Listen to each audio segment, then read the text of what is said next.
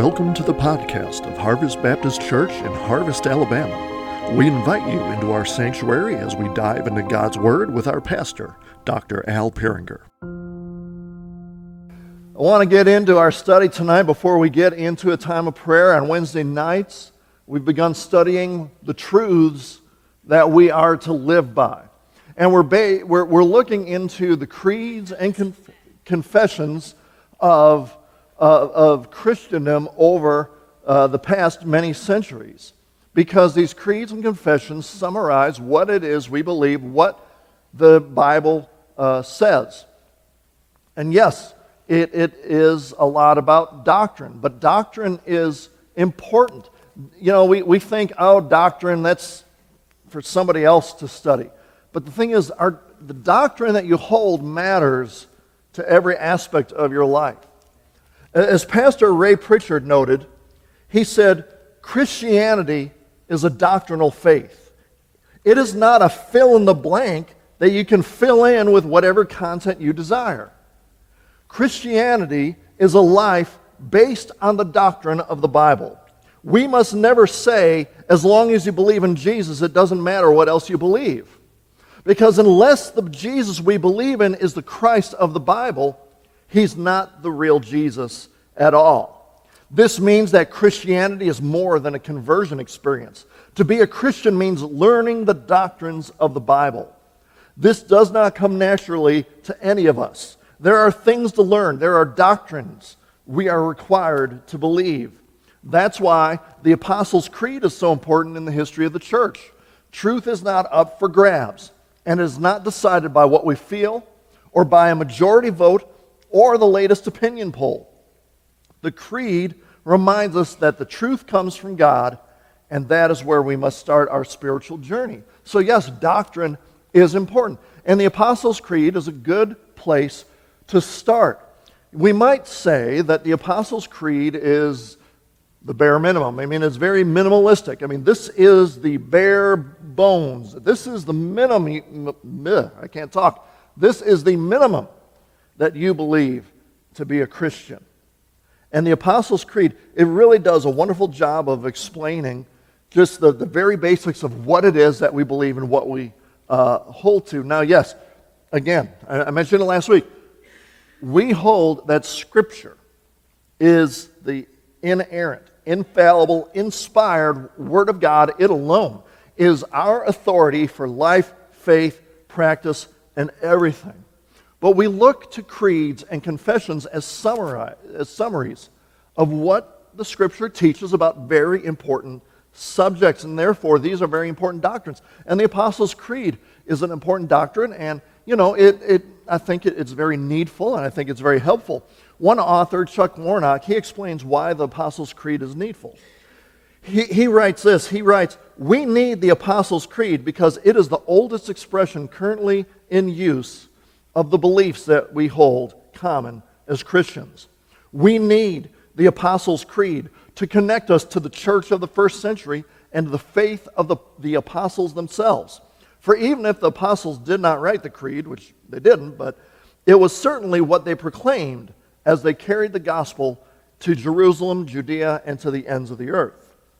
We need the Apostles' Creed to humble us and remind us that we are not the first generation to have followed Christ. There is a great cloud of witnesses who have gone before us, who have handed the faith off to us, and to whom we are responsible for its trans- transmission to our generation. We need the Apostles' Creed as a clear expression of what we believe when called to give account of our faith. We need the Apostles' Creed to remind us of the whole counsel of God. We need the Apostles' Creed to help us affirm the uniqueness of Christ. We need the Apostles' Creed to remind us that the Holy Spirit is still with us.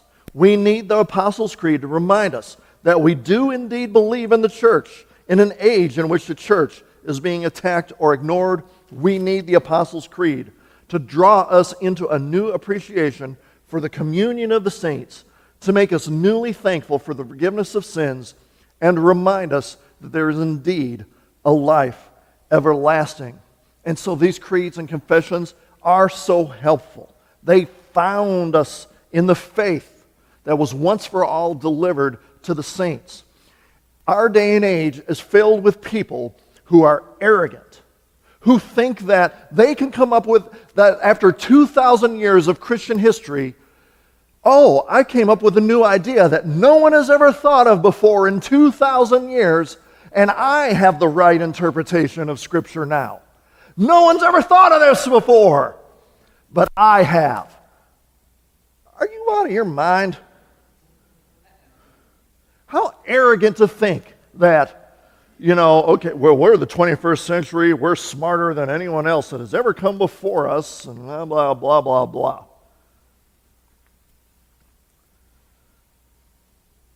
We have a lot to learn from the creeds and confessions of history. Now, the Apostles' Creed a good place to start. And it's split into three different sections one, one section for each member of the Holy Trinity Father, Son, and Holy Spirit. And so this is how the Apostles' Creed begins I believe in God the Father Almighty, maker of heaven and earth. You know, last week I spoke about those two small words I believe. And we think that well, that's not very, that's not that big of a deal. That's not very important, but it is. Because when we say, I believe, or we believe in these truths, we're not saying merely that, well, you know, I sent to, the, to this truth. I think that it's a fact. But what we're saying is, not only do I think that it's a fact and that it's true and it really happened, and it, it, it, it talks about reality, but it makes a difference in my life. I actually allow these things that I say I believe to make a difference in my life. It, it, it guides me in the choices that I make, and I base my life on these truths. Whether it be for my family, my job, my school, my entertainment, my recreation, whatever. I'm guided by the truths that are found here. I put a complete trust into what Scripture says, and it makes a difference in my life, and it, it chooses my lifestyle for me. You know, that, that's a big thing nowadays, isn't it? You get to choose your own lifestyle. Yeah, but any other lifestyle is going to lead you straight to the pit.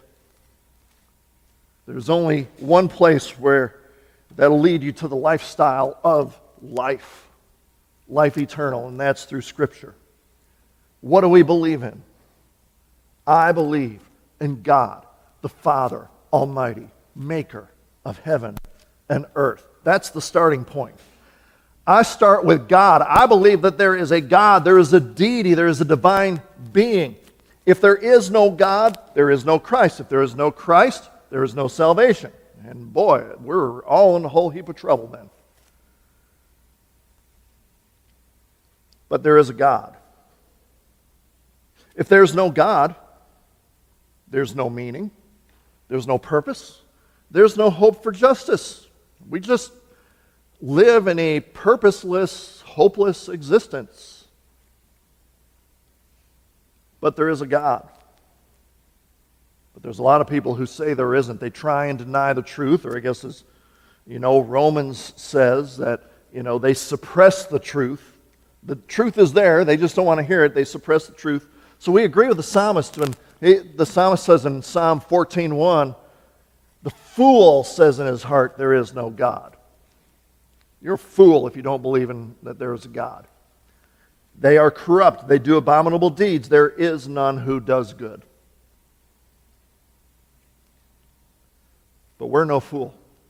There is a God. But what do we believe about this God? I mean, centuries upon centuries, you know, different places have had different gods.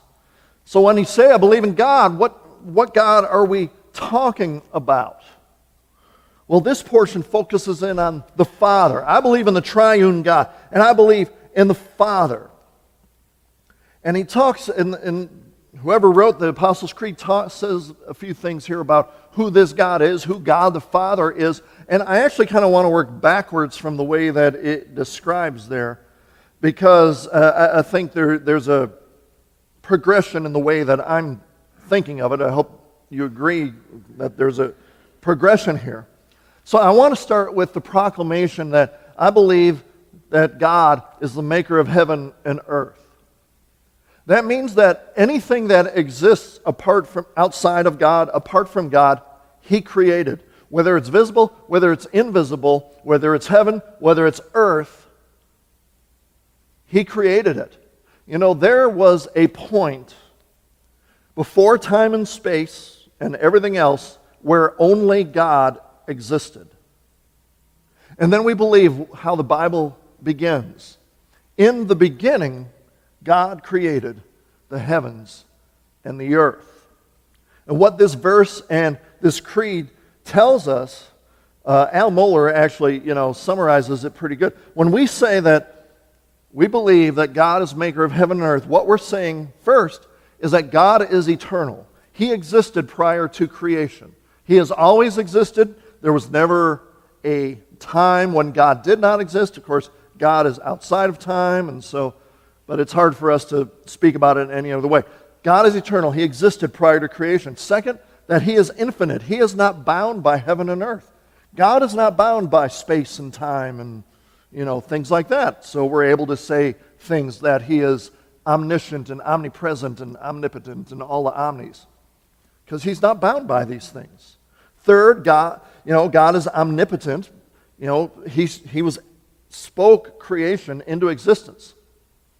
There was nothing, God spoke, and then there, there was something. And finally, it tells us that God is independent. He does not rely upon His creation for anything, He does not need us. We are not filling some kind of void in God's life. You know, God as Trinity wasn't there in eternity going, man, I'm bored. I need to do something. Hey, I'm going to create something. Yeah. And now I'm not bored anymore. That's not at all. We didn't fill a need. He, it's just an outflow of His love. And, and, and so, by recognizing that God is this maker of heaven and earth, there's several truths that we're stating here, that we're proclaiming. First, we're stating that there is a distinction between creator and creation. Creation is nothing like the Creator. I mean, we do reflect some attributes, but in no way, shape, or form can creation be equated with the Creator. I mean, a way to summarize that is we're not God. You're not God. Only God is God, no one else. And so, because we're not God and we didn't make ourselves, but He created us, we have no say in what the Creator decides to do and the decisions that He makes and His purpose. He made us. He determines our focus and our purpose and our meaning, and He's the one that determines everything. I mean, imagine if I would build a model airplane or I would get a Lego set and I would build, you know, there's plenty of Star Wars Lego sets out there. Man, if I like built a Lego Death Star or something like that, I don't know if I have the patience for that, but that'd be kind of cool. But so I make, the, I'm the one that made these things. I put them together. I determined their purpose. You're a model airplane. You are a Lego Death Star. And then all of a sudden, this model airplane or this Lego Death Star, they, they look at me and they say, oh, I don't need you. I'm greater than you. And I think I can run things a whole lot better than you run things. I mean, they wouldn't exist if I didn't put them together there. And this is, you know, a very weird illustration, I know, but you know, hopefully it makes a, the, the point. They have no say in what, what goes on. So who are we to tell God what to do? Right? He made us. We, there is a distinction between creator and creation. The creation exists for the purpose of the creator. The creation exists for the glory and honor of the creator. Colossians 1.16, it's specifically talking about Christ, but you know, the whole creation bit, it, it tells us that for by him all things were created in heaven and on earth, visible and invisible, whether thrones or dominions or rulers or authorities, all things were created through him and for him. I mean, that's telling us he created it for his purposes. His purposes, not ours. So that's one truth that we learn from this. Second, it tells us that there is order and purpose in the creation which can be observed.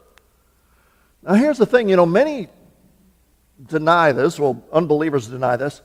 The fact that science and mathematics works is proof of a creator. I mean, we got engineers galore in here. This proof, I mean, just the fact that science and mathematics works is proof of a creator because a randomly devised universe, you know, a universe that just kind of happened by chance randomly, wouldn't have the order that it would take to have science and mathematics. It, math, science and mathematics wouldn't have been possible.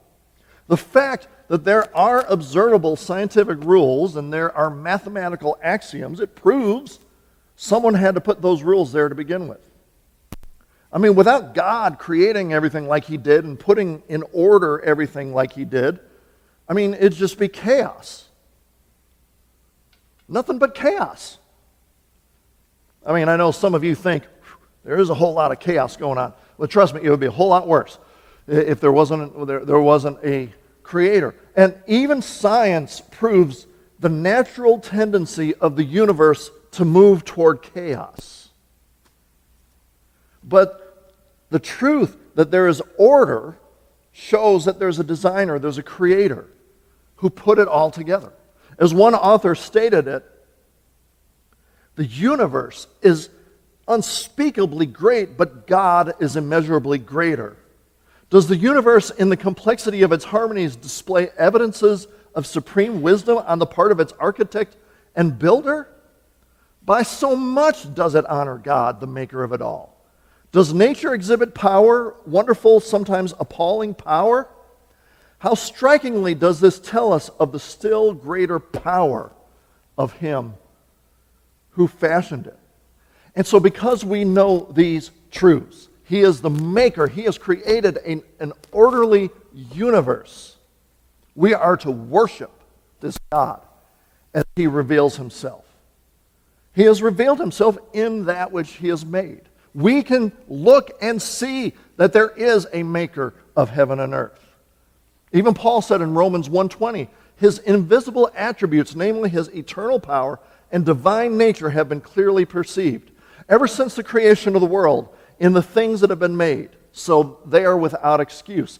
And yet he still he moves on and he says, and yet they suppress the truth.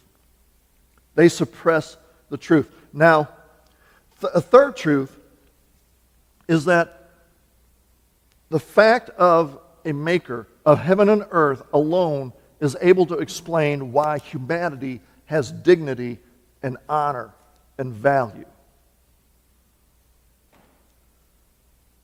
I mean, if, if there was no creator and we were not made in the image of a creator, humanity would have no purpose, no value, no importance, no anything. I mean, that's why they try and follow the whole Darwin thing and, you know, oh, you're, you're just another animal. Okay, but that goes against everything that's within us. As one author states it, if man is but an evolved atom, if there was no superior mind controlling the power and the processes by which man came to be, if there was no image from without stamped upon him, if there was no original, self existent, personal being who gave somewhat of his own nature to man, then man is still but a thing of dust.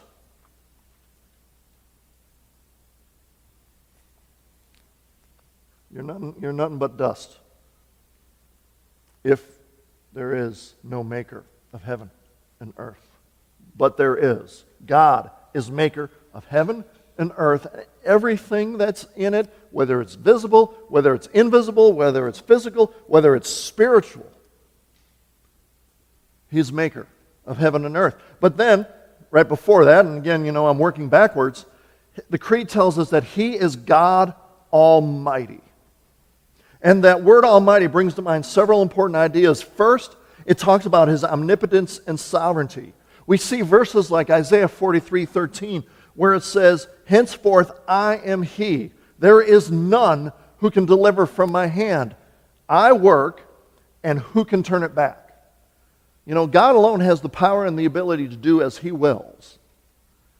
He alone has the power to do according to whatever his purpose is. I mean, I know we humans like to think that, oh, I, I'm a self made man, I'm a self made woman, I can do whatever I want. And yet you are not able to bring it to pass. You don't have the power to bring it to pass. God alone has the power and the ability to do what he wills, what he purposes, and no one can stop him. No one can stop him. The Bible asks this question at the beginning of Genesis 18:14. Is there anything too hard for the Lord? And the implied answer is no. There's nothing too hard for the Lord. Now, yes, God is limited by his character, meaning he won't go against who he is. You know, the Bible tells us God's not a liar. I mean, God can't lie. But anything within the realm of his character, and anything within the realm of his purpose and his will, and, and things like that, it's possible for him. Elsewhere, you know, Job got a better understanding of who, who God is. You know, the whole story about Job and everything that he went through, and his friends are saying it's all his fault, and he's trying to justify himself, and everyone's getting it wrong. And, and let, us face it, Job, you know, in his pain, he said a lot of stupid stuff. And so God comes to him and, and says, All right, I mean, the original language, you know, gird your, gird your loins like a man. I mean, tighten your belt and get ready for a ride, because I'm about to take you for a ride, Job. And he starts asking all these questions. Okay, were you there when this was created? Were you there when that was made? Were you, are you able to control this? Are you able to control that? Finally, in Job 42 2, Job says, he finally gets God. He says, I know that you can do all things and that no purpose of yours can be thwarted. I mean, you have all these little puny human beings running around the earth thinking that they can escape God or they somehow can thwart God's plans. Psalm 2 says, God sitting in heaven laughing at them. He is mocking them. Oh, you think you can stop me, huh? I mean, I, don't have it in the, in, the, in the packet there, but I mean, read Psalm 2. How the nations and, and the rulers are taking counsel together against God. And, God just sits in the heavens and he, he's laughing. He's like, who do these puny human beings think they are? They actually think that they can they can rise up against me? he mocks them. But another, another thing I want to mention about him being almighty, and the reason, one of the reasons I'm going backwards here, is because not only did God create everything, he sovereignly rules and reigns and he sustains everything that he created. I mean, God did not just wind the universe up, let it go, and then have nothing to do with it again.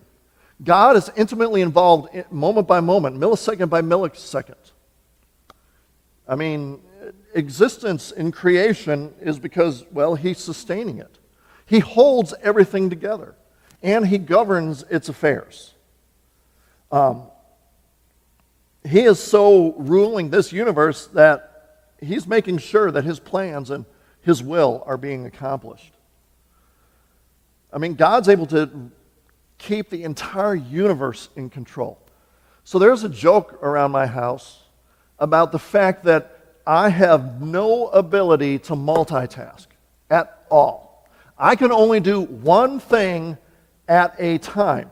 And I'm doing my thing and I'm concentrated on that. And if somebody comes to me and starts telling me another thing, or you know needs me to think about something or do something it takes me a while to, whoa, hold on, I got to turn off this switch over here. Now let me try and rev this switch up over here.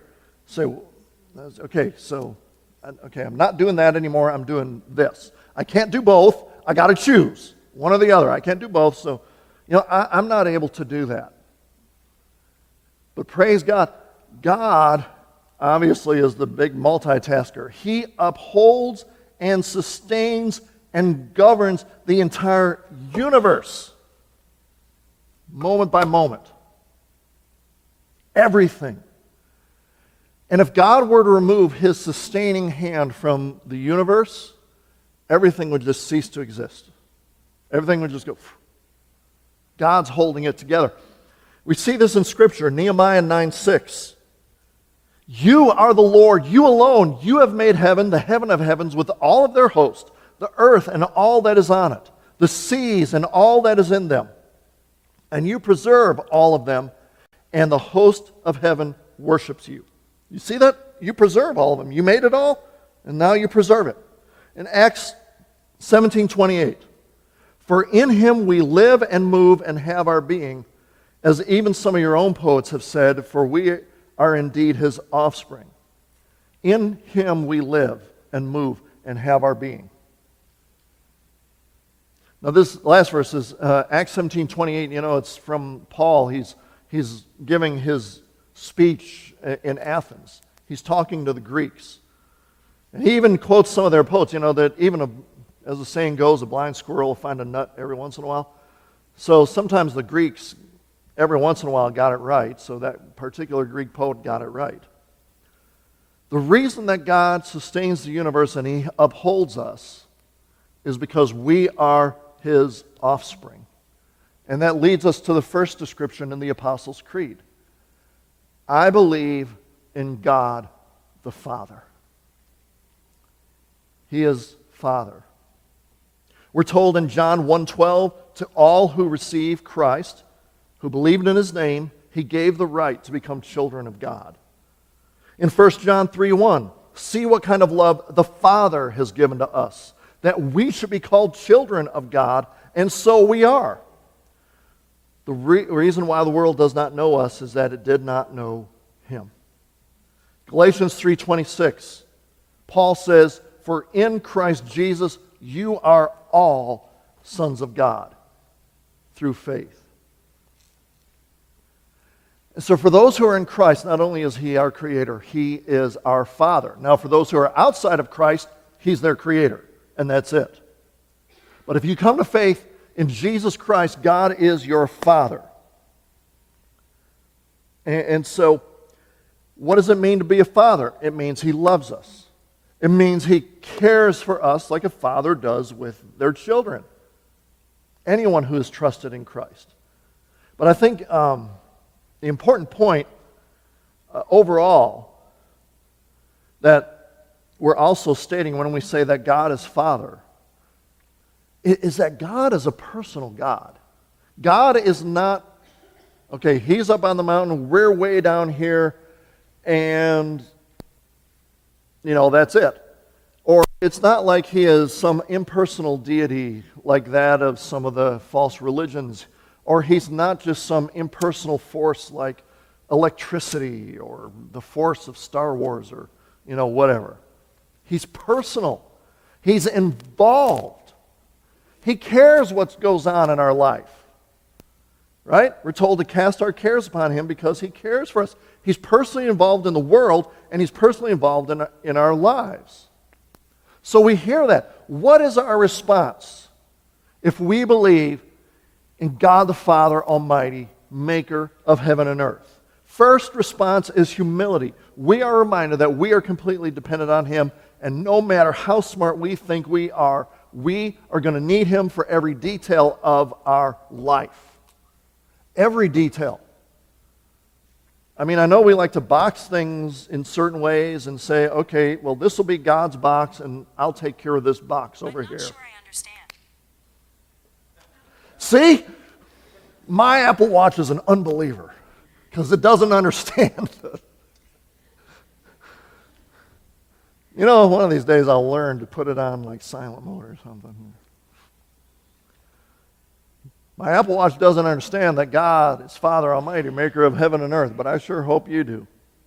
And that you're humble enough to let Him be God in your life. But the second response is thankfulness. We thank Him for creating us, sustaining us, and providing for us. Now, here's the thing He, he doesn't provide necessarily what we want, but He always provides what we need.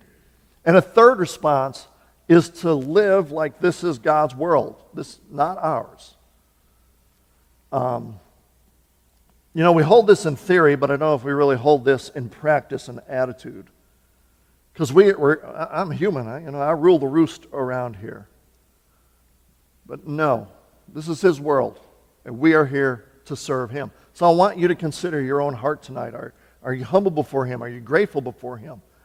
And if, and if not, what's preventing you from taking on those attitudes? And so we want to pray that uh, we would take on those attitudes as we go to a time of prayer.